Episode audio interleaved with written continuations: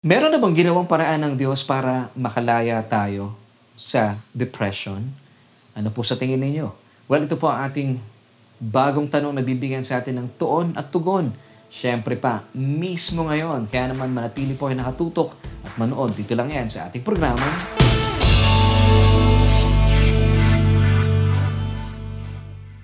Hello, kumusta po kayo? Isang mapagpalat, mabiyayang araw po ang aking pagbati sa bawat isa po sa atin.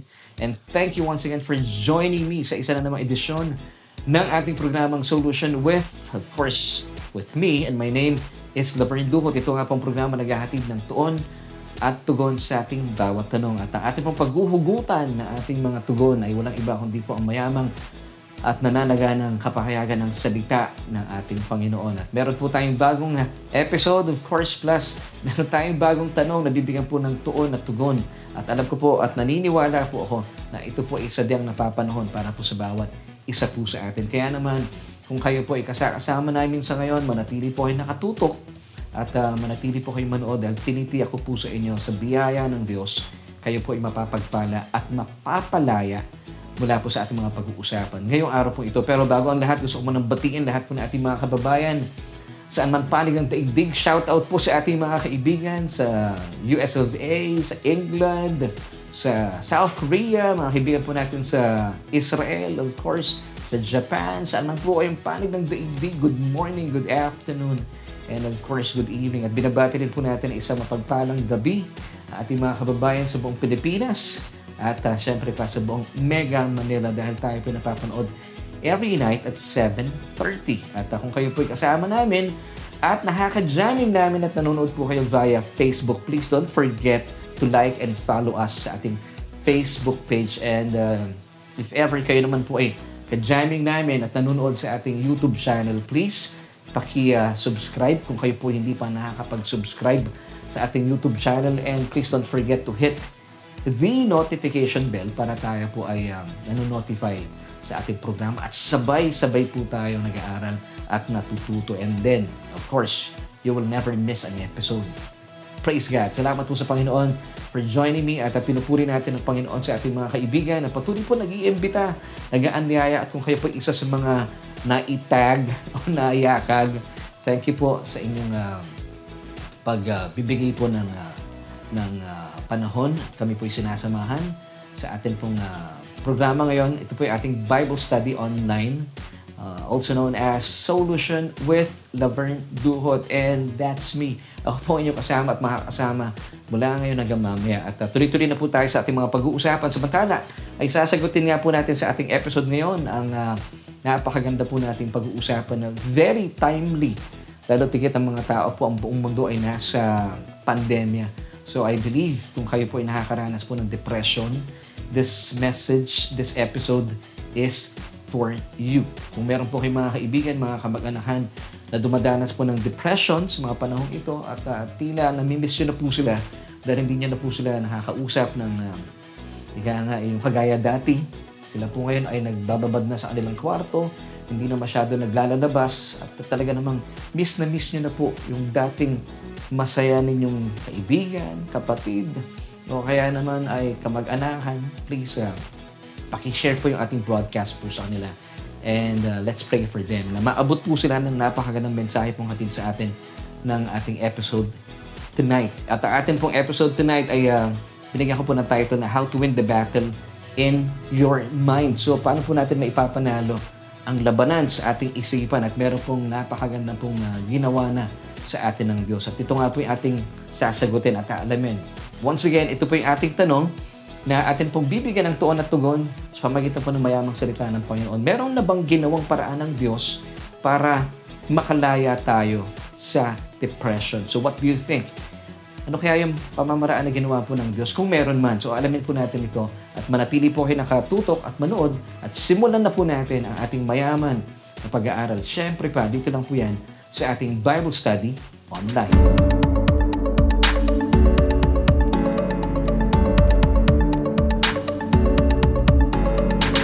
Magkaroon po tayo ng quick review mula po sa ating mga pinag-usapan kahapon ating uh, episode na How to be Set Free from Depression. So kung kayo po ay hindi namin nakasama kahapon, at uh, walang pagkakataon na nakapanood sa ating episode, please, pwede nyo pong balikan yung ating episode at mapagpala po kayo sa ating mga pinag-usapan kahapon at talaga namang marami pong napagpala. And we praise God sa ating mga kaibigan na nagbigay po ng kanilang mga testimony, sumulat po sa atin.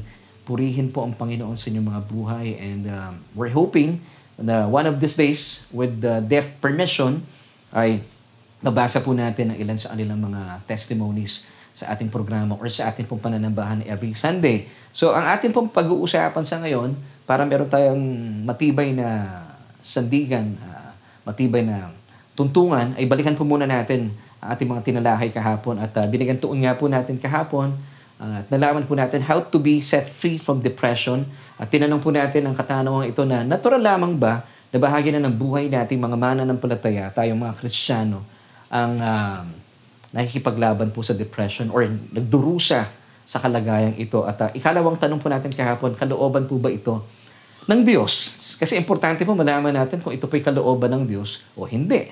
Well, sa, sabi po ng ibang mga tao, mula po sa ating mga pinag-usapan, merong pumabor, merong hindi. Because some people would say that it is just normal to be depressed. And uh, it is just part of being human. Well, ako personally, I don't believe it because I say that it is not natural and it, it is not God's will for His children to be depressed. Ako po bilang isang ama, ayoko po yung aking mga anak ay depressed. Na nasa isang sulok lamang, bigla na lang umiiyak, nandun po sa kanilang kwarto, hindi lumalabas, at uh, talaga naman nagkukulong, hindi na po namin siya makakausap o nakakausap ng maayos. Hindi ko po gusto maranasan po ng aking mga anak yun dahil sila po ay nadideprive sa kagalahan po na naisan po namin ipadama sa kanila yung aming pag-ibig at pagmamahal. Kung ito po yung aking nararamdaman bilang isang ama, eh lalo tigit naniniwala po ako na mas mabuti po sa akin sa biyaan ang Diyos. So hindi po niya ito kalooban para sa atin. To answer the second question, kalooban po ba ng Diyos na ang tao po ay ma-depress? Of course not. Hindi po niya ito kalooban. Ang gusto po ng Diyos tayo po ay namumuhay na may kagalakan, kalayaan. Kaya nga po tayo nilikha ng Diyos. Di po ba para ma-enjoy po natin ang kanyang creation, ang kanyang pag-ibig because we were created uh, for love and to be loved. Dahil po ang nag-create po sa atin is love. Siya po mismo ang pagmamahal. So yun po ang naisin po niya na ipadama po sa kanyang mga anak, sa kanyang mga nilikha. So basically, I believe that it's not natural for uh, uh, for us, his God's children, to be depressed. So nasagot na po natin ito kahapon. Bagaman hindi po natin maikakaila na may mga mananampalatayang nakakaranas po ng depression. Meron po nagsabi sa akin, eh bakit, Brother Laverne, na marami mga mananampalataya sa ngayon ang nade-depress kung hindi natural yan? Well, basically, ang ilan po sa kanila ay sadyang nakakalungkot mang uh, uh, aminin, tinanggap na po nila na bahagi daw po ng kanilang buhay ang uh, depression. At tinanggap na po nila ito sa kanilang buhay bilang um, gagamitin daw po ng Diyos para sa kanyang kaluwalhatian. Meron din po naniniwala na ito pong depression ay inilaan po ng Diyos sa kanila bilang kanilang mumunting krus na kanilang pasanin sa kanilang buhay bilang pagbibigay po ng uh, luwalhati at pasasalamat sa Diyos. Mga kapatid, I don't think so. Hindi po ito ang kalooban ng Diyos para sa atin. But I've got good news for you. Amen. Mula po sa akin sinabi kanina, hindi po kalooban ng Diyos na tayo po'y magpasan ng mumunting krus. Narinig ko po ito eh. Kasi yung, na, yung pinasan daw ni Jesus, yun yung malaking krus. Yung para sa atin po ay mga mumunting krus. Yung mga maliliit lamang, mas magagaan. Hindi po pwede mangyari yun eh. Kaya nga po niya pinasan ang krus para hindi na po natin pasanin at magdusa po mula sa kabigatan at um, kahirapan po na dulot po ng krus na ito. Yung krus po ay inilaan po ng Diyos para buhatin ng kanyang bugtong na anak alang-alang po sa atin. Bagaman, hindi po ito karapat-dapat para sa Kanya. Pero ito po ay Kanyang inangkin para maranasan po natin at hindi na po tayo magbuhat ng anumang krus. Munti man po yan. Mas maliit pa sa mumunti yan. hindi na po talaga tayo dapat magbuhat pa na ating mga krus. So, I've, I've got good news for you, kapatid. Dahil hindi po kalooban ng Diyos talaga na magdusa ang isang kagaya mo sa kalagayan ng depression. Hindi po niya ito pwedeng ilaan po sa atin. Dahil hindi po pwede magbigay ang Diyos ng isang bagay na wala po siya. Amen. Wala pong depression ng Diyos. Hindi po siya nadidepress. So, hindi pwedeng magbigay ang Diyos nang wala siya. Eh, wala siyang depression. Kasi po, wala siya nito. Dahil pawang mabubuting bagay at mga pangyayari lamang po at mga sakdal na layunin po ang ibinibigay po ng Diyos at nagmumula sa Kanya. Di po ba? Ito po pinapatutuhanan sa atin ng James chapter 1 verse 17. Take note of this awesome verse. Every good gift and every perfect gift is from above and comes down from the Father of lights with whom there is no variation or shadow of turning. So once again, Pawang mabubuting bagay lamang po at mga sakdal na bagay ang nagmumula sa ating Diyos Ama. So wala pong masasamang bagay dahil siya po ay mabuti at kinamumuhian po niya ang kasalanan. Di ba? Ayon po sa Psalm chapter 5 verse 4, hindi po pwedeng manahan sa kanya at hindi po niya kinalulugdan ang anumang kabuktutan at kasamaan o kasalanan dahil siya po ay banal. In Him is no sin, He did no sin and he knew no sin. And that's why he is thrice holy. Di ba kinakanta po natin, Holy, Holy, Holy. Yan po ang Diyos natin. So hindi siya pwedeng magbigay ng mga masasamang bagay because siya po ay banal. At pawang mabubuting bagay at sakdal na bagay lamang po ang nagmumula po sa Kanya. Once again, that's James chapter 1 verse 17. Now, harapin po natin ang totoo. Meron po talaga mga pagkakataan na, na nararanasan po natin ng mga problema sa ating mga buhay. Pero gusto ko pong linawin po ang bagay na ito. Yung mga problema, yung tayo po nasasangkot sa mga gusot, nagkakaroon po tayo ng suliranin sa buhay, eh, hindi po ito mula sa Diyos. Hindi po talaga. Pero ito po mga bagay na ito pwede pong gamitin ng Diyos para po sa ating ikalalago bilang isang individual. Now, saan po nagmumula ang mga problema o marahil nasangkot po ay sa gulo, sa gusot ng buhay, mga suliranin? Well, three reasons. Number one, ito po ay uh, bahagi pa rin po since tayo po ay nasa uh, bagsak na kalagayan ng mundong ito, we live in this fallen world, eh natural lamang po na mararanasan po natin ang mga bagay na ito. Dahil hindi po perpekto ang lugar na ito. Of course, ang prinsipo ng uh, prinsipe ng uh, mundong ito, ang nagahari po ng mundong ito ay ang kalaban.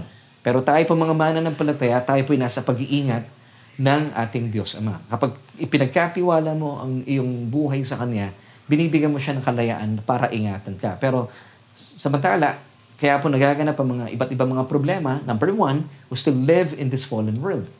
Number two, dahil po tayo po ay nilikha ng Diyos, sa kanyang wangis at sa kanyang um, larawan, eh talagang galit na galit po sa atin ang Diablo. Kasi kung galit na galit din po siya sa Diyos para saktan niya ang kanyang kinaiinisan, kinapupuotan ng Diyos para maging effective po siya na makapanakit sa Diyos. Diba? Kasi sobrang sama ni Satanas, sasaktan po ni Satanas kasi hindi niya kayang saktan ng Diyos eh. Sasaktan po niya yung mga minamahal ng Diyos. Sino po yun? Tayo. So may mga pagkakataon, kapag tayo po ay lumakad ayon po sa ating laman, napapagbigyan po natin ng kalaban. Kaya po nagtatagumpay po siya laban sa atin. Yun po yung ikalawang dahilan. Because alam po ng kalaban, alam ng Diablo, mahal na mahal tayo ng Diyos because we were created in the image and likeness of God. And number three, doon po na ating mga maling pagpapasya. Kaya po tayo nasusuong sa mga gusot ng buhay dahil meron po tayong mga desisyon na minsan po o kadalasan tayo po ipabigla-bigla, hindi napapagplanuhan, or hindi po natin na idudulog sa Panginoon sa panalangin. Dahil puminsan siguro excited po tayo, hindi na natin na ipag-pray. So dahil po sa ating, alam mo na yung pugso ng damdamin, tayo po ay uh, nasusuong sa mga pagkakamali at na papasok po sa mga gusot ng buhay, dulot po na ating mga maling pagpapasya. Pero ito pong good news. Sa kabila po ng mga maling desisyon po nating nagawa bilang mga anak ng Diyos, ito po yung benefit po natin hindi pa rin po tayo iiwanan ng Diyos because ito po yung promise niya sa atin. I will never leave you nor forsake you. Even though tayo po yung gumawa na ating mga kinasasadlakang alam mo na gusot ng buhay. Kahit na ikaw yung nagdala sa'yo sa problemang yan. Sabi ng Diyos, and He is faithful. I will never leave you nor forsake you. Amen. At ang mga pagkakamaling ito, kung kayo po ay nandyan na sa pagkakamaling yan, napasok na po kayo sa gulong yan, alam niyo po, napakabuti ng Diyos. Gagamitin niya po iyan yung mga pagkakamaling yan for our good. Amen. Gagawin niya po yan. Ito po yung benepisyo na meron po tayo. Wow. Gagamitin po niya yung mga kasamaang yan para po sa ating ikabubuti. Pero once again, ha, uulitin ko po, hindi po galing sa Diyos ang uh, dahilan kung bakit po tayo nasa luck sa mga gusot na ito. Ito po ay sarili nating desisyon. Pero sa kabila po nito, ililigtas pa rin po tayo ng Panginoon dahil siya po ay sobrang bait. Wow, what a deal!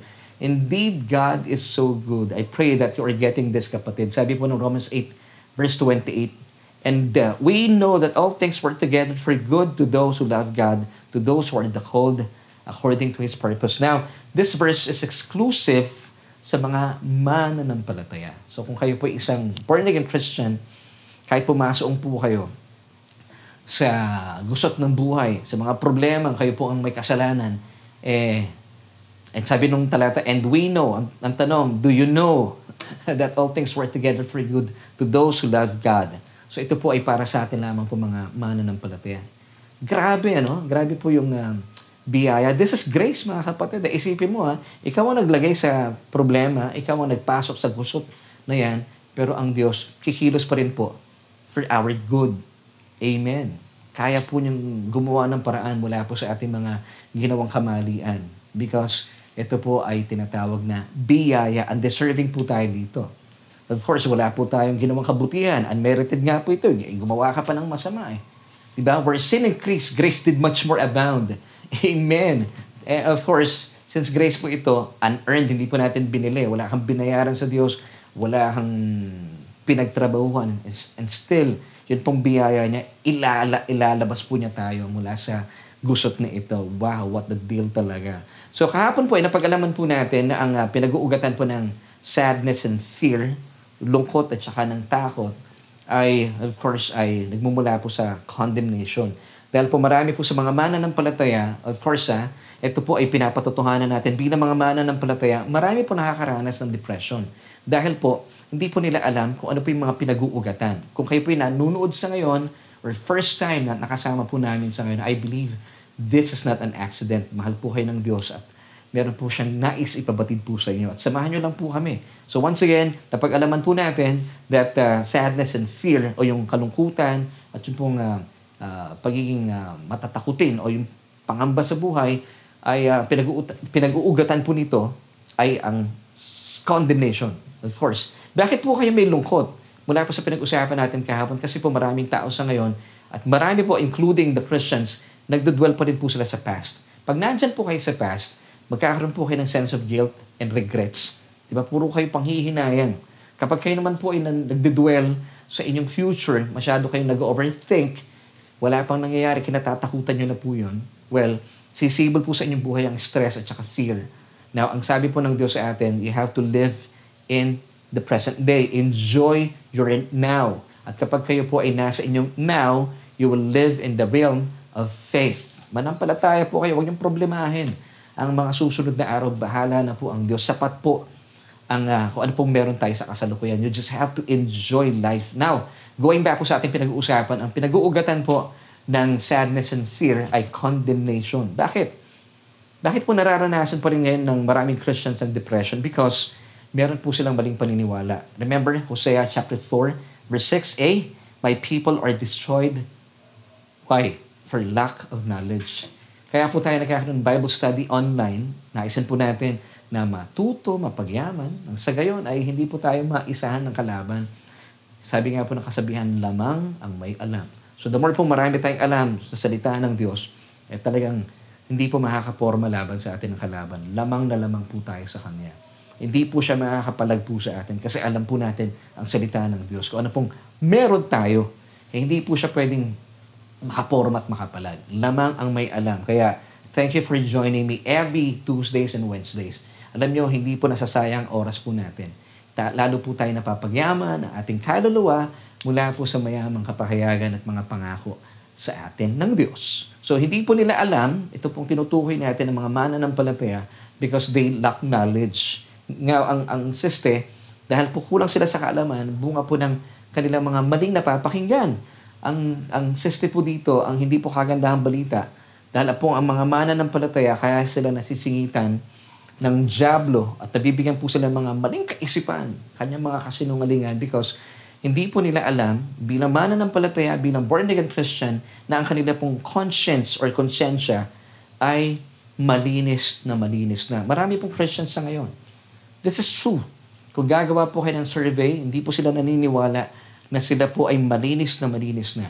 Alam niyo po ba yung song na Create in Me a Clean Heart, O, o God?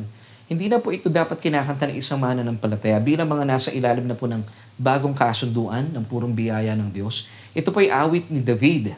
Si David po was part of the old law-keeping covenant. So, it's just okay for him to sing this song. Pero kayo po, hindi na para sa atin yung song because we have a clean heart.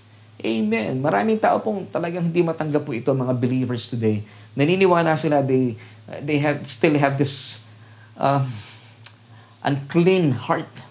Hindi po totoo yan. Malinis na malinis na po ang inyong ang inyong actually ang inyong konsensya. So dapat po dito po nagsisimula po ito. Because bilang mga nakipag-isa na kay Kristo Jesus, tayo po ay pinaging malinis na. Kung kaya ang atin pong espiritu ay talagang wala ng problema. Bakit ko nasabi po ito? Hindi po pwedeng manirahan ng banal na espiritu sa isang lugar na marumi o makasalanan. Yung atin pong mga espiritu bilang mga mana ng palataya kung saan naroon po yung ating konsensya ay pinaging malinis na din po ng Diyos. Kaya po, naroon po ang banal na espiritu na nanahan at mananahan po sa ating espiritu magpakailanman. So you have to be established, you have to be uh, persuaded, you have to be convinced na malinis na malinis na po ang inyong konsensya bilang mga nakipag-isa na kay Kristo Jesus. At ito po ay pinapatotohanan sa atin ng 1 Corinthians chapter 6 verse 17. Basahin ko po sa inyo. But he who is joined to the Lord is one spirit with him. Amen. But ang sad truth po dito, marami mga mana ng palataya, hindi po nila alam po ito. Pero since alam niyo po ito ngayon, kung kayo po mana ng palataya, ikwento niyo po ito, ibahagi niyo po ito sa inyong mga kakilala, mga kaibigan at mga kamag-anakan ng mga mana ng palataya. Kung sila po ay nadidepressed, tell this truth to them. Or ibahagi niyo po yung ating programa. Kasi po, pag meron po tayong maling kaisipan, ito po ay maghahatid sa atin sa isang maling pamumuhay. Kaya dapat maging maingat po tayo sa ating mga pinapakinggan, maging mapanuri po tayo sa ating mga pinag-aaralan. Ito po ba ay biblical? Ito po ba ay galing sa salita ng Diyos? Kasi po, maaari po ito magdala sa atin sa kapahamakan. Gaya nga po ng mga tinalahi natin kahapon, natural po na mararanasan po ng mga unbelievers, yung mga taong uh, wala pang relasyon sa Panginoong Jesus, yung ma-depress. Natural po ito, katanggap-tanggap po ito natural po sa kanila na lagi silang may takot o takot at lungkot. Dahil wala pa po silang relasyon sa bugtong na anak ng Diyos. O, ano, anong ibig sabihin po nito? Kasi po yung kanila po mga espiritu ay patay. So kung patay po kanilang espiritu, hindi po pwedeng manahan sa kanila ang banal na espiritu ng Diyos. Na kung patay po kanilang espiritu, wala po doon ang, o, ang banal na espiritu ng Diyos, natural lamang po na marumi ang kanilang konsensya. Kung marumi po ang kanilang konsensya, natural po na nandun po mananatili yung tinatawag na sense of condemnation. Na ito po yung pinakaugat, magbubunga ng lungkot, takot, na magdudulot po ng depression. So natural po yun, kaya nga po tayo nagpipreach. Gaya pa ng sinabi ko kahapon, naisin po natin sila man din po ay makakilala sa Diyos. Tanggapin po nila si Kristo bilang kanilang Panginoon at sariling tagapagligtas. Nang sa gayon, sila po ay maipanganak na maguli o ma-born again. At tinatawag po ng mga theologians ay regeneration. It's an act of God where a spiritually dead person is made alive in Christ through the Holy Spirit. Pero, tayo po mga mana ng palataya, praise God, ikaw na isa ng born-again Christian, nakipag-isa na kay Kristo Jesus, maniwala po kayo. Have to be established in this truth. Maitatag sa katotohanan ito. Malinis na malinis na po ang inyong konsensya. Kaya nga po naninirahan na sa inyong espiritu ang inyong ang inyong ang banal na espiritu. Kung saan naroon po yung konsensya kasi po tayo as a tripartite being. We have uh, we are spirit being uh, who has a soul and who lives in a body. Ang atin pong espiritu, naroon po ay isa po sa mga sangkap nito ay yung tinatawag na conscience, yung ating konsensya. And of course, communion and intuition. Yun din po yung ating kaluluwa. Binubuo po ito ng isip, damdamin, at saka ng kalooban. Ganyan din po ating katawan, uh, flesh, uh, blood, and the bone. So talagang ang husay po ng pagkakalikha sa atin ng Diyos. So since kung kayo po ay malinis na malinis na dahil nakipag-isa na kay, kay Kristo Jesus, malinis na din po ang inyong mga konsensya. Hebrews 9 Verse 14, How much more shall the blood of Christ, who through the eternal Spirit offered himself without spot to God, cleanse your conscience from dead works to serve the living God. So be convinced and be established that today and forevermore, God is pleased with you. Wala po kayong magagawa, wala kang pwedeng idagdag, wala kang pwedeng ibawas. Dahil po sa mga tinapos na gawa ng ating Panginoong Jesus sa krus ng Kalbaryo, ikaw at ako bilang mga mananampalataya, every time God looks at you today, He is so pleased with you. Why? Because we are in Christ, His beloved Son. This is the truth. Kaya nga po ang gospel, so we can Griego is euangelion, good news, good tidings. Ito po yung mabuting balita. Wala pong bad news sa good news.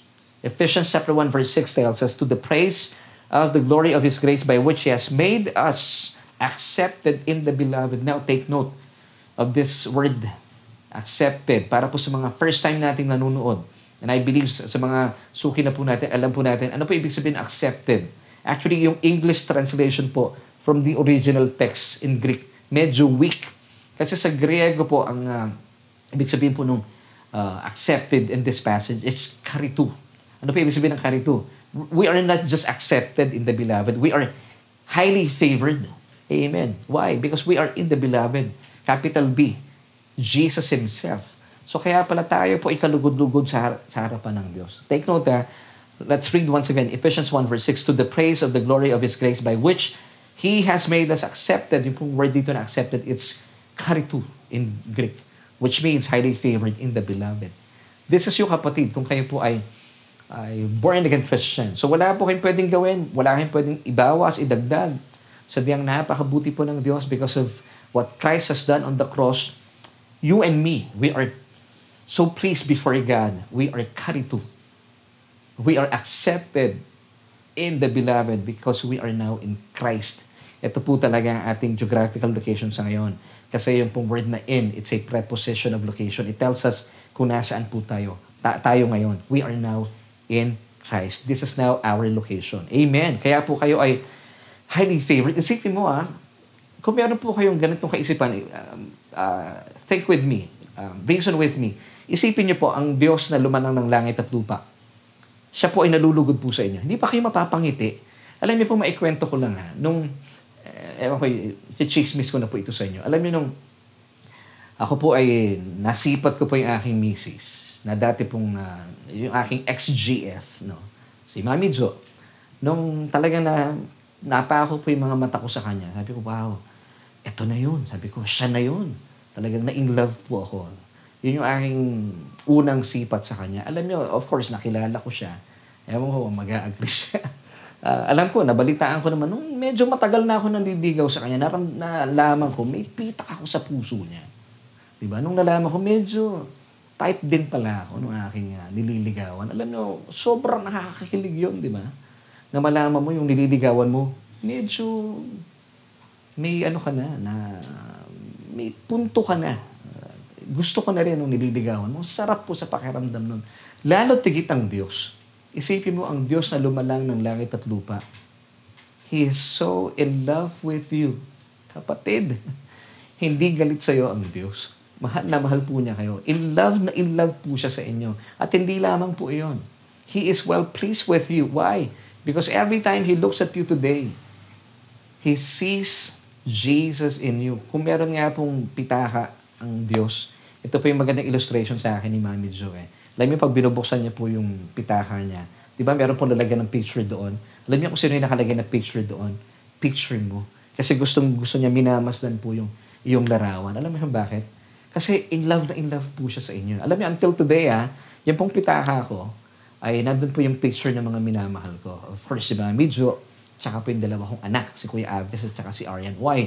Kasi gustong gusto ko po sila nakikita bakit? Kasi mahal na mahal ko po sila. At every time po nakikita ko sila, talaga naman, I'm so pleased with them. Pinagmamalaki ko sila yung aking pamilya. Mahal na mahal ko. Ganon din po ang Diyos sa atin.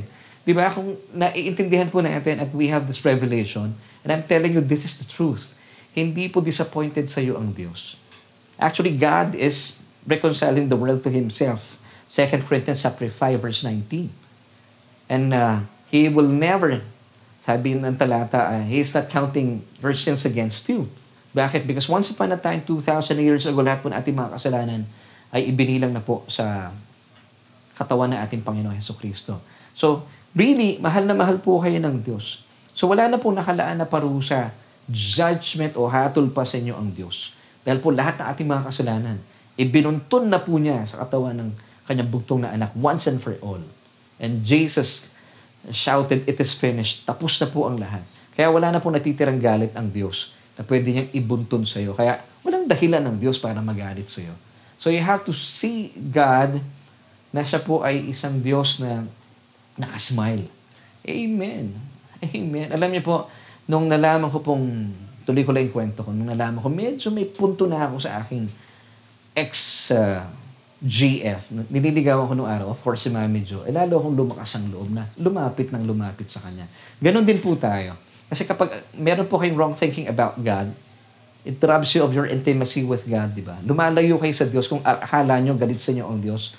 Well, the truth is, hindi po galit sa inyo ang Diyos. The more po alam mo na, grabe, no? Gustong gusto pala ako ng Diyos. He is well pleased with me. Mahal na mahal ako ng Diyos. Lalo po kayong lalapit sa Kanya. At yun po ang gusto niyang gawin mo ngayon, kapatid. Dahil mahal na mahal kayo ng Diyos. Muli po, wala na po nakalaan na parusa or judgment ang Diyos po sa inyo. John chapter 5 verse 24, Most assuredly I say to you, He who hears my word and believes in Him who sent me has everlasting life and shall not come into judgment. Amen. But has passed from death into life. And uh, hindi pa po natatapos dito. Wala na rin pong hatol. Walang condemnation in Romans chapter 8 verse 1, there is therefore now no condemnation for those who are in Christ Jesus. Wow! Kapag alam po natin ang katotohanan ito eh, ang dami mong reasons to smile. Ito po yung talagang makikita po ng tao sa atin. Bakit ka nakasmile? Of course, mahal ako ng Diyos ko eh. Ako po, nakita ko ng mga barkado ko nung araw eh. Nung sinagot na ako nung aking um, ex-GF. Uh, Alam nyo, sabi po ng mga barkado ko, Pambira ka, kanina ka pa nakangiti. Eh. eh syempre naman, yung pinakamamahal mo, niligawan mo, tapos finally sinagot ka na. Eh talagang hindi po matanggal-tanggal sa aking labi yung aking pagkangiti. Ganon din po tayo, di ba? Kapag alam po natin na mahal na mahal tayo ng Diyos, hindi po mawawala yung ngiting yan. At kahit pagod ka na, hindi pa rin po mawawala yan. Alam niyo, nung araw na yon ay pagod na pagod na po ako sa uh, eskwelahan. Mag-schoolmate uh, po kami ni Mami Jo pero at the end of the day, naihatid ko pa po siya sa kanilang malayong lugar sa Pasita. Bakit? Kasi po gustong gusto ko siya makasama. At talagang masayang masaya po akong kasama siya. Ganon din po ang Diyos para sa atin. Amen! So tuloy po natin. Bilang mga mananampalataya, akinin po natin ang mga katotohanan ito. That God is so in love with you. At ang lahat po na ito ay naganap dahil po sa pagsunod po na ating Panginoong Jesus sa paki at kalooban sa Kanya ng Diyos Ama. Na siya po ay isilang para magdusa at mamatay alang-alang po sa katubusan ng ating mga kasalanan at para po sa ating kaligtasan. Amen. Amen. So huwag mo nang bigyan pansin ng mga ibinubulong sa iyo ng kalaban. Gaya po ng sinasabi ng kalaban. At tinatanggap din po ito ng maraming mananampalataya. Alam mo ko bakit? Nakakalungkot minsan katulong pa ni Satanas yung ibang simbahan. Sinasabi rin po nila na um, pinapagtibay nila yung sinasabi ng kalaban, sabi ng kalaban na ikaw ay mananatiling depressed dahil ito ang kalooban sa iyo ng Diyos. Hindi po totoo yan. Hindi kalooban ng Diyos ma-depress ka. Number two, ikaw ay mananatiling depressed dahil pinagbabayaran mo ang mga kasalanan mo in the past. Hindi na po pwede mangyari yon. Lahat po na ating mga kasalanan may nagbayad na. Amen. Ngayon, kung meron po kayong mga ginawang pagkakamali, hindi po ito kabayaran ng iyong kasalanan, hindi po ito judgment, hindi po ito punishment. Ang tawag po dito, para malinaw lang po sa atin, ito po ay consequence. Halimbawa, hinawakan niyo po yung buntot ng aso. Eh, ayaw po ng aso yun. Pag kinagat po kayo nun, ang tawag doon, consequence. Hindi po ito parusa ng Diyos sa inyo. Hindi po ito hatol ng Diyos. Consequence. Pwede po mangyari ito. Pero yung atin pong sinasabi niyo kung kayo po'y depressed, at kung naririnig niyo po ito sa mga turo sa inyo ng inyong mga kaibigan, eh dahil po ito ay parusa sa inyo ng Diyos, hindi po ito totoo, huwag niyong papaniwalaan. Ikatlo, sinasabi ng kalaban, mananatili kang depressed dahil ito ay yung, yung mumunting krus na pasanin mo. Kapag binuhat mo ito, ay uh, inilaan ito sa iyo ng Panginoong Jesus para sa kanyang kapurihan. Hindi po ito totoo. Huwag niyo po itong pangahawakan. Now, if you are struggling with uh, negative thoughts today, to whatever degree, do not give up. Alam po ng Diyos ang inyong pinagdaraanan. Alam po niya, mentally and emotionally, alam po ng Diyos ang inyong pinagdaraan ng pagdurusa. Kaya nga po, nilaan po ng Diyos ang pagkakataong ito. Kayo po'y nanunood dahil gusto po ng Diyos kayo po finally mapalaya na po. Buksan po natin ang ating isipan. Cons- uh, let Him love you. Consent to be loved. Alam niyo, for the longest time, kung bakit hindi po natin nararanasan ang pagliligtas ng Diyos. Pinipilit po natin yung ating kakayahan. Pabayaan po natin ang Diyos. Let Him love you. Gusto gusto po ay mahalin ng Diyos pero hindi po niya hindi po niya magawa kasi ayaw po ninyo pero if you're struggling today with negative thoughts to whatever degree, please don't give up. Ano pa ibig sabihin don't give up? Mahal po kayo ng Diyos. Huwag niyo pong huwag niyo pong isipin na dito na, hindi, tanggap ko na to, mananatili na akong depressed. Hindi po ito ang, ang layunin ng Diyos para sa inyo. Hindi po nilaan ng Diyos ang depression. Para ito po'y pasanin ninyo bilang mumunting krus. Hindi po. That's a lie from the pit of hell. Kasi nungalingan po ni Satanas yan. Na kung kayo po'y kasama namin sa ngayon, I believe ito po'y hindi aksidente. Ito po'y layunin ng Diyos para finally makawala na po kayo mula sa inyong kalagayan. Ito pong depression. At the cross, mga kapatid, meron pong ginawa ang Diyos sa pamagitan po ng kanyang bugtong na anak. Ngayon, meron po tayong tanong kanina. Meron na bang mga paraan na ginawa ang Diyos para po tayo makalaya mula sa depression? Meron po. At ang lahat po ng ito ay ginawa po ng kanyang, pang, ng kanyang bugtong na anak, ang ating Panginoong Jesus, doon sa krus ng Kalbaryo. Now, para makita niyo po kung gaano po kayo kamahal ng Diyos, puntahan niyo po ang krus. Para po makita ninyo kung gaano po katindi ang kasalanan, puntahan niyo po ang krus. Para po maintindihan natin kung paano po nagdusa ang ating Panginoong Jesus para po sa katubusan ng ating mga kasalanan. Puntahan po natin ang krus. Lagi po niyo yung pagmasdan ng krus. At nandun po ang kapahayagan ng pag-ibig at pagmamahal sa iyo ng Diyos. Now, meron po bang pamamaraan? Dito na po tayo. Aalamin po natin how to win the battle and your mind. Kasi meron na pong ginawa talaga ang Diyos for your information. Tapos na po. Kaya nung sinabi ni Jesus, it is finished, ibig sabihin, yung full coverage po na ating kaligtasan, kasama po dito yung depression, tinapos na po niya lahat. Now, bakit po? Tila, maraming Christians pa rin ang hindi po nagmama, hindi po nila nakakamit yung manifestation sa kanilang buhay. Of course, ito po itinapos na ng Diyos, pero depende po sa atin kung atin po itong papaniwalaan. Siyempre, nagsisimula po sa paniniwala. And of course, matapos po na yung paniwalaan, ito po inyong angkinin bilang regalo po sa atin ng Diyos. Amen. Ang lahat po ng ginawa po ng Diyos sa pamamagitan ng kanyang bugtong na anak na si Kristo sa krus, ito pong lahat ay regalo, laan po niya para sa atin. For us to enjoy kasi po nagdusa po ang ating Panginoong Jesus doon sa krus kung saan inangkin po niya ang lahat ng mga bagay na hindi po marapat para sa Kanya. Hindi po siya deserving doon. Ang tawag po dito ay biyaya. So that today we may receive all the good things in life, lahat po ng favors and blessings, which of course we do not deserve. This is grace. Amen. So ano pong ginawa na ating Panginoong Jesus doon sa krus? Kaugnayan po sa ating depression. Now, watch this. Kung meron po kayong ginagawa sa ngayon, bitawan niyo po muna kasi napaka-importante po nito. And I, I'm telling you, wala pong insignificant detail sa Biblia na nangyari. Lahat po ng ito, kung bakit po nangyari ito, meron pong nais pong ipabatid sa inyo ang Diyos. Amen. Isa-isayin po natin. Actually, dalawang bagay lamang po ang gusto ko pong ipabatid sa inyo sa atin pong Bible study today.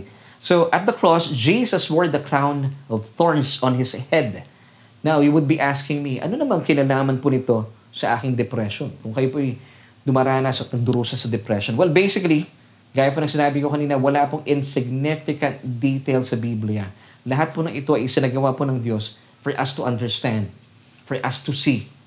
At para po makita po natin, mamasdan po natin na napakahusay ng pagkakasulat ng Biblia kung saan ay talagang ni-record po ng banal na spirito para po sa atin pong kaunawaan, para po maipasok po natin sa ating isipan.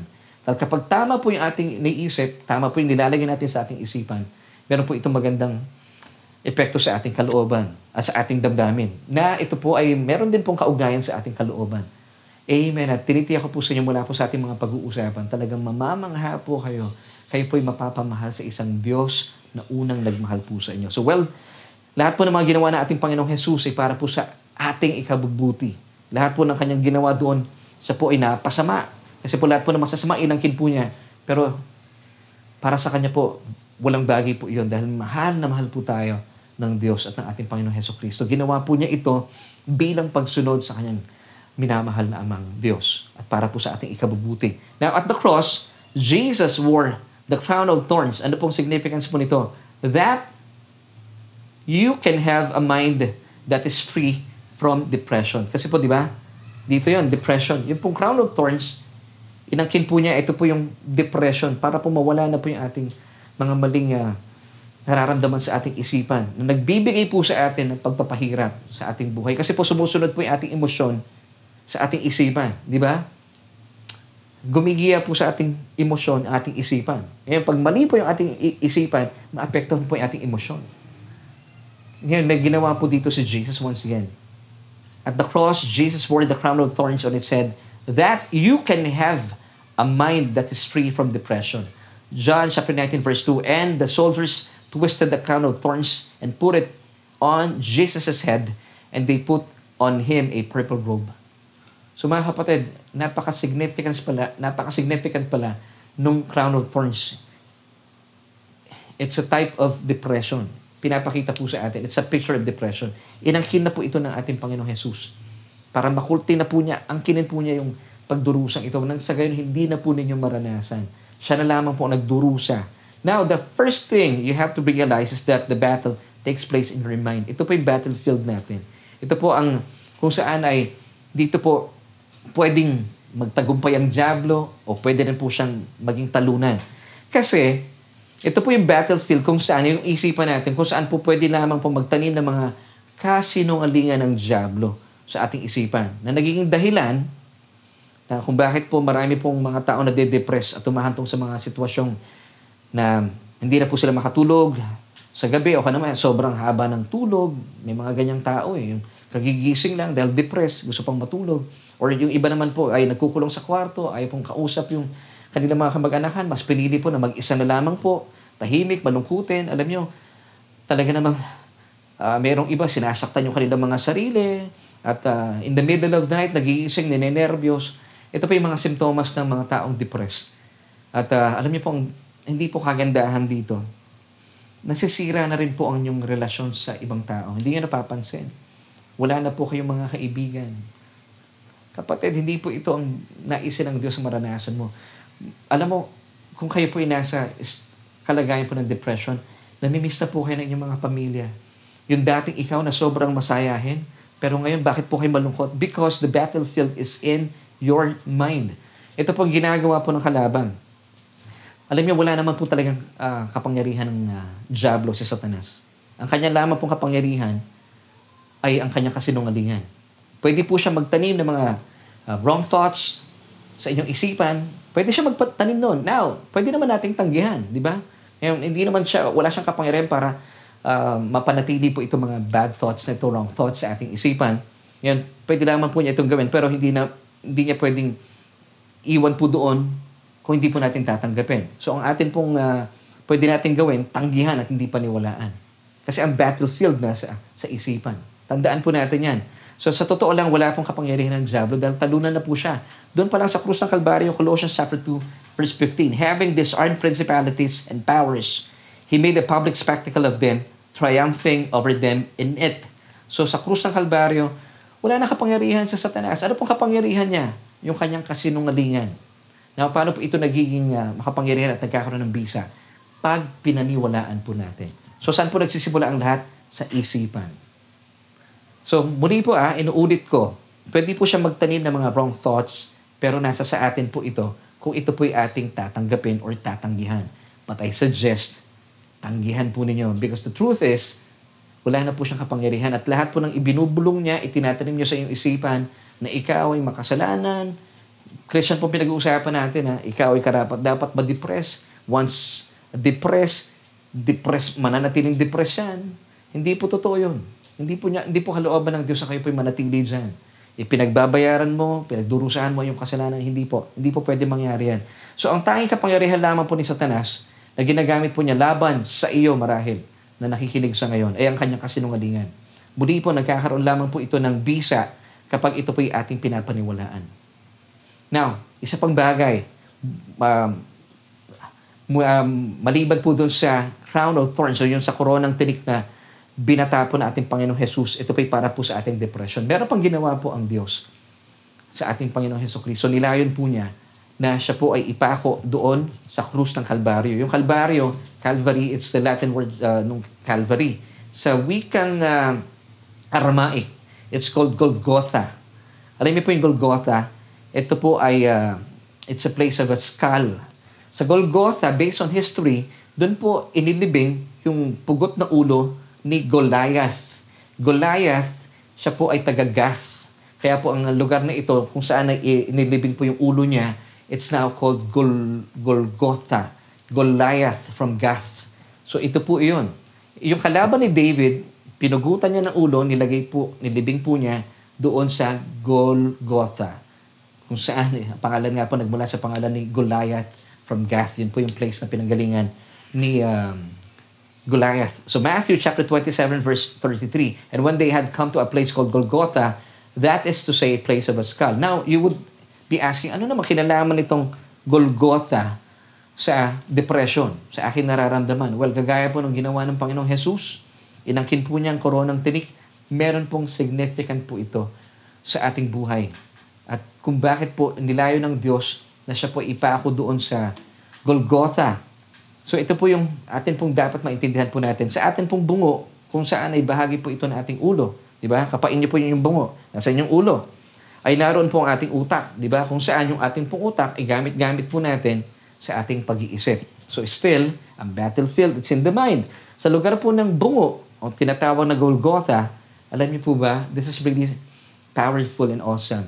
Tinapos na po ng Panginoong Jesus ang ating at hindi lang, hindi lang naman tinapos, winasak na rin po ng Panginoong Jesus ang ating mga maling kaisipan na kung saan ay patuloy pong inilalagay sa inyo ng Diablo ang mga maling, uh, ang kanyang mga kasinungalingan. Doon po sa krus ng Kalbaryo o sa krus ng Golgotha, it's a place of a skull, ay kinalingan na po niya lahat kung saan ay winasak niya po niya lahat yung mga kasinungalingan ni Satanas na pwede niyang ibato sa inyo sa ngayon. So, ibig sabihin, wala na po itong kapangyarihan laban po sa atin. Eh pero bakit po nagmamanifest pa rin? Bakit nagkakaroon pa rin ng depression ng maraming mananampalataya? Kapatid, gaya po ng sinabi ko kanina, pwede pong magtanim ang Diablo sa inyong isipan.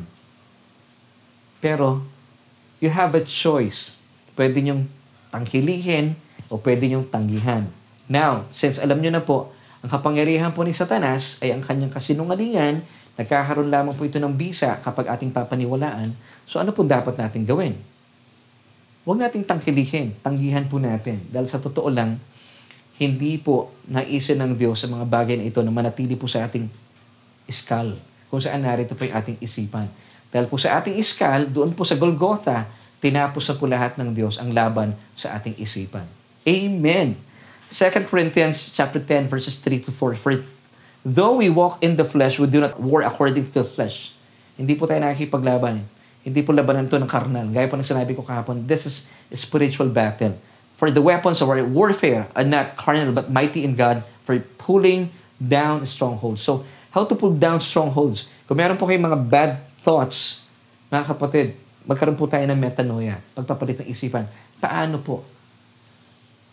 Makinig po tayo ng salita ng Diyos. Meditate on God's Word. Ang mga kaisipan pong nagdudulot po sa inyo ng lungkot, ng takot, of course, nag-uugat po sa self-condemnation. Dulot po ng maraming konsensya. Kung kayo po isa mana ng palataya, una sa lahat maniwala po kayo na malinis na malinis na po ang inyong konsensya. So, hindi po nagmumula sa Diyos ang kaisipan na kayo po'y marumi at meron kayong maruming konsensya at makasalanan. Hindi po ito galing sa Diyos. Kasi every time po na naiisip nyo po ito, sa totoo lang, di ba? Kung kayo po'y mana ng palataya at naiisip nyo kayo po ay marumi, hindi karapat dapat sa Diyos, ano po na idudulot nito sa inyong isipan at sa inyong damdamin at sa inyong kalooban?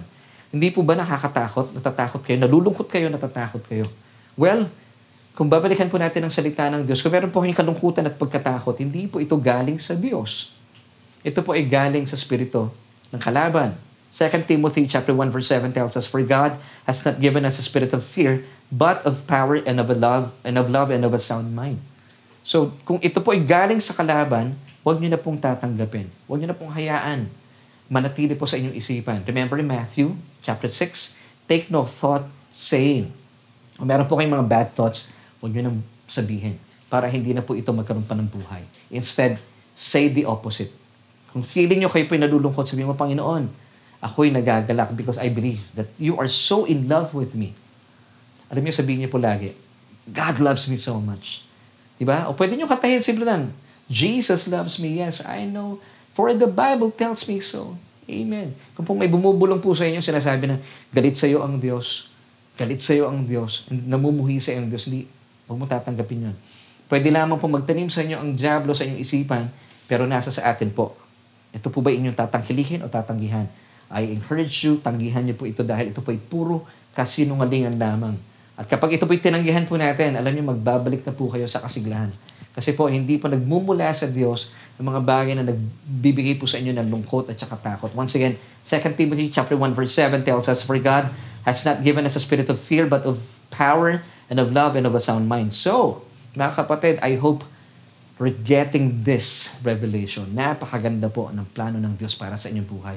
Hindi po niya gusto na kayo po nalulungkot, nalulumbay. Gusto po niya lagi po ninyong suot-suot ang inyong matamis na ngiti. So bilang pagtatapos, bigyang tuon at tugon na po natin ang ating uh, tanong kanina pa that nang uh, sa ganyan magkaroon po tayo ng tamang solution. Now, once again, ito po yung tanong natin, meron na bang ginawang paraan ng Diyos para makalaya tayo mula sa depression? Of course, meron na po siyang ginawa.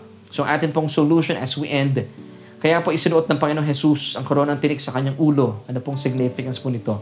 Ay para ang kinin po niya ang lahat ng mga pasakit at pagdurusa na hatid sa atin ng mga maling kaisipan. Ito nga pinagdudulot sa atin ng depression. Kaya po maraming tao sa ngayon ang nalulungkot, nagkukulong sa kwarto, gusto nila nag-iisa, sinasaktan ng sarili. Pero mga kapatid, wala na pong dahilan para kayo po'y malungkot, magkulong sa kwarto, hindi makatulog. Dahil po ang inyo pong depression, inangkin na po ng ating Panginoong Jesus. Yung pong koronang tinik, isunod na po sa kanyang ulo para pagdusahan at batayin po niya yung depression doon sa krus ng Kalbaryo. Alang-alang po sa iyo at para sa akin. Amen. At uh, ikalawa, sa lugar po na bungo o tinatawag na Golgotha sa Aramaic, tinapos at winasak na rin po na ating Panginoong Jesus ang mga maling kaisipan na naglalaban-laban sa ating isipan. Kasi kapag mali po yung ating isipan, susunod po dito yung ating damdamin. So mga kapatid, Let's praise God. Ito po sa mga kapahayagang ito. Alam po, hindi po nagkataon na doon po sa Golgotha, ipinako ang ating Panginoong Jesus. Meron po itong significance dahil po, once and for all, tinapos na po niya ang laban sa ating isipan. Kailangan mo lang gawin ay uh, paniwalaan po natin ito. Kasi kahit po ginawa po ito ng Diyos, pero kung hindi niyo po papaniwalaan, mawawalan po ito ng saysay. Pero ito po ay seryoso ang Diyos sa kasaysayan, doon po sa Golgotha ay uh, ipinako po ang ating Panginoong Jesus para po ipako na rin, tapusin na rin, wasakin na rin ang mga mga maling kaisipan na nagdalaban-laban sa ating isipan.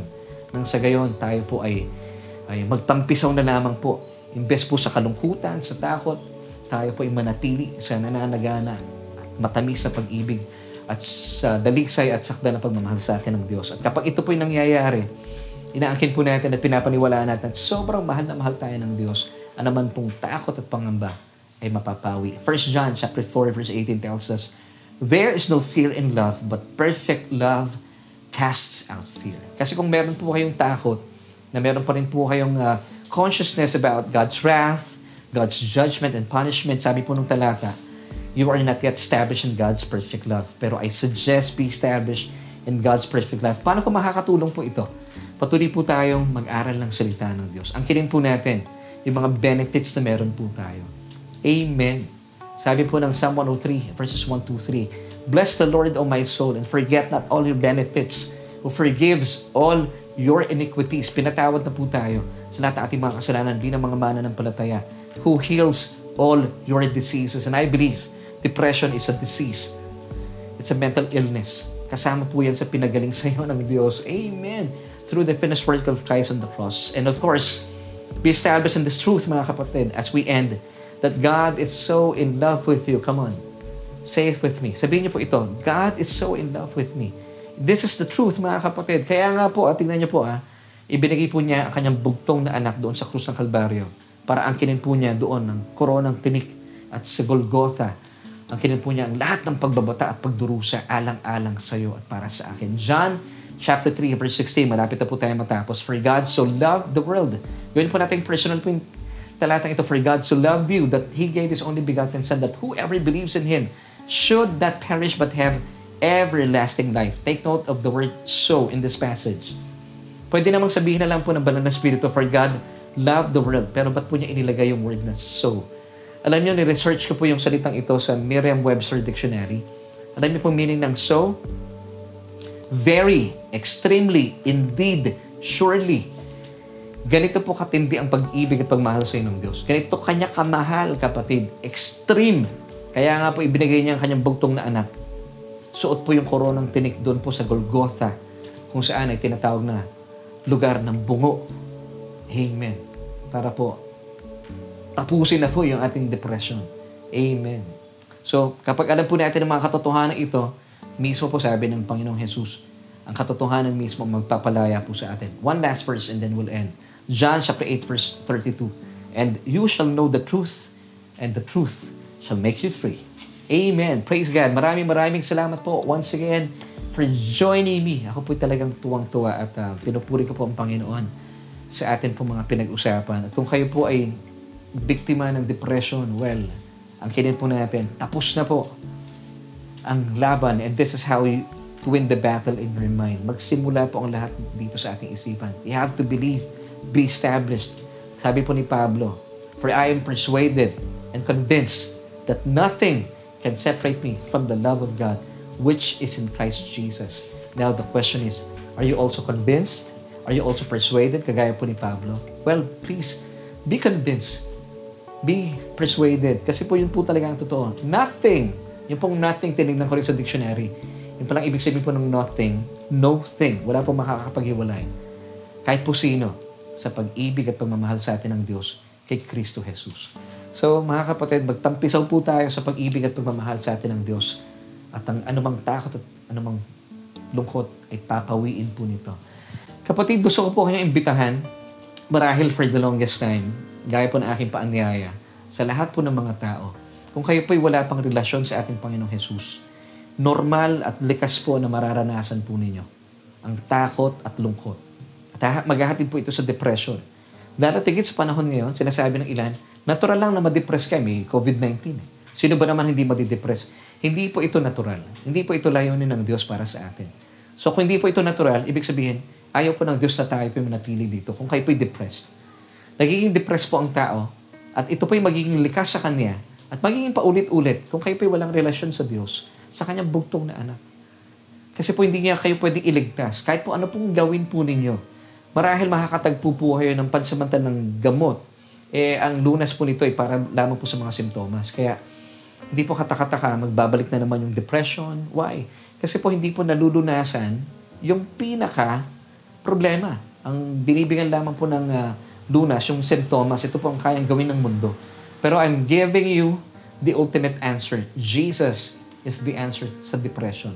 How to win the battle in your mind? Si Jesus po ang kailangan po natin. All you have to do, sabi from Romans 10 verse 9, that if we confess with our mouth the Lord Jesus Christ and believe in our hearts that He was raised from the dead, you shall be saved. Yung saved po dito, kasama po dito yung salvation natin from depression. Amen.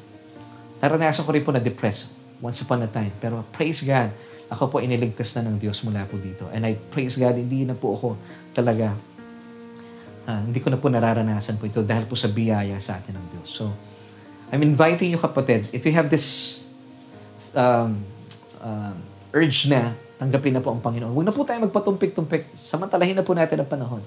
All you have to do, just pray with me ang kinin po ninyo aking panalangin bilang iyong sariling panalangin ng pagtanggap sa Panginoong Jesus bilang iyong Panginoon at tagapagligtas. Pwede po ba yon?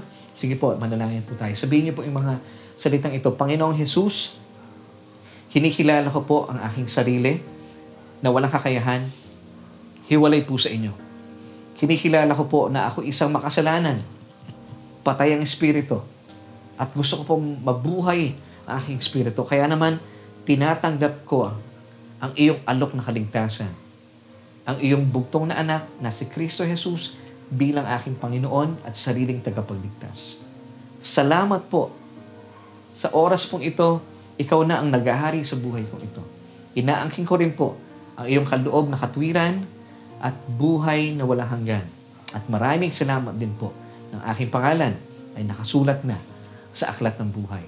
Amen. Kapatid, kung kayo po ay nanalangin at panalangin ito, congratulations. Alam niyo, ito po talaga ang uh, pinaka-ultimong o pinakamagandang desisyon o pagpapasya na ginawa po ninyo sa inyong mga buhay. Amen. Kaya maniwala po kayo, wala na pong kapangyarihan ng depresyon sa inyong isipan. Dito po nagkakaroon ng problema. At this time, gusto ko naman pong kausapin ating mga kapatiran. Mga kapatid, dalayan ko po na naging pagpapala po sa inyo ating mga pinag-usapan. Kung kayo po ay nagsasuffer sa depression, still sinasabi mo, Christian naman ako eh. Hindi po natural yan. Hindi po kalooban ng Diyos yan. Kagaya po na pinag-usapan natin kanina, meron po kayong maling paniniwala hindi po kalooban ng Diyos yan sa inyo. Hindi rin po itong mumunting krus na dapat po ninyong dalhin. Wala na po kayo dapat dalhin na krus. Amen. So, manalangin po tayo at gusto ko po kayong ipanalangin at manampalataya po kayo na magkaroon po ng pagbabago sa inyong isipan. Pwede po ba yon? Let me pray for you. Gusto kong gusto ko pong gawin po ito. Manalangin po tayo. Panginoon, maraming salamat po sa kapatid na ito. Sa pagkakataon ito kung saan ay patuloy mong pinagyayaman aming kaluluwa sa napakagandang mensahe na iyong salita. Lord, thank you sa iyong pag-ibig at pagmamahal kung saan ay nilayon mo ang aming Panginoong Jesus, isuot ang koronang tinik at siya po ay ipako doon sa lugar na tinatawag na Golgotha. It's a place of a skull. Kung saan, Panginoon, ang aming pong isipan, ang aming, ang aming ulo, dito po nagkakaroon ng, ng labanan. Kasi nga po ang aming isipan ay battlefield. Panginoon, kung saan, doon po sa Golgotha, kung saan habang suot-suot mo ang koronang tinik, ay pinagtagumpayan mo na ang depresyon para po ito ay ang kinin mo at pagdusahan mo nang sa gayon hindi na po kami magdusa mula po dito. So ang kapatid pong ito, dalayan ko, O Diyos, kalingain mo po siya at uh, maging dahilan po yung aming mga pinag-usapan para siya po ay makalaya na once and for all sa uh, pagpapahirap na ito ng depression. In the name of Jesus, inuutusan kita, espiritu ng depression. Lumayas ka at wala kang dahilan, wala kang puwang sa isipan ng kapatid na ito. Siya ay pinalaya na na aming Panginoong Jesus. In the name of Jesus, kapatid, claim your healing. Ikaw ay pinalaya na mula sa espiritu ng depression na ito. Amen. Maraming maraming salamat sa iyo, aming Diyos. Ito po aming panalangin at pagpupuri sa matamis na pangalan ng aming Panginoong Jesus. Amen at Amen.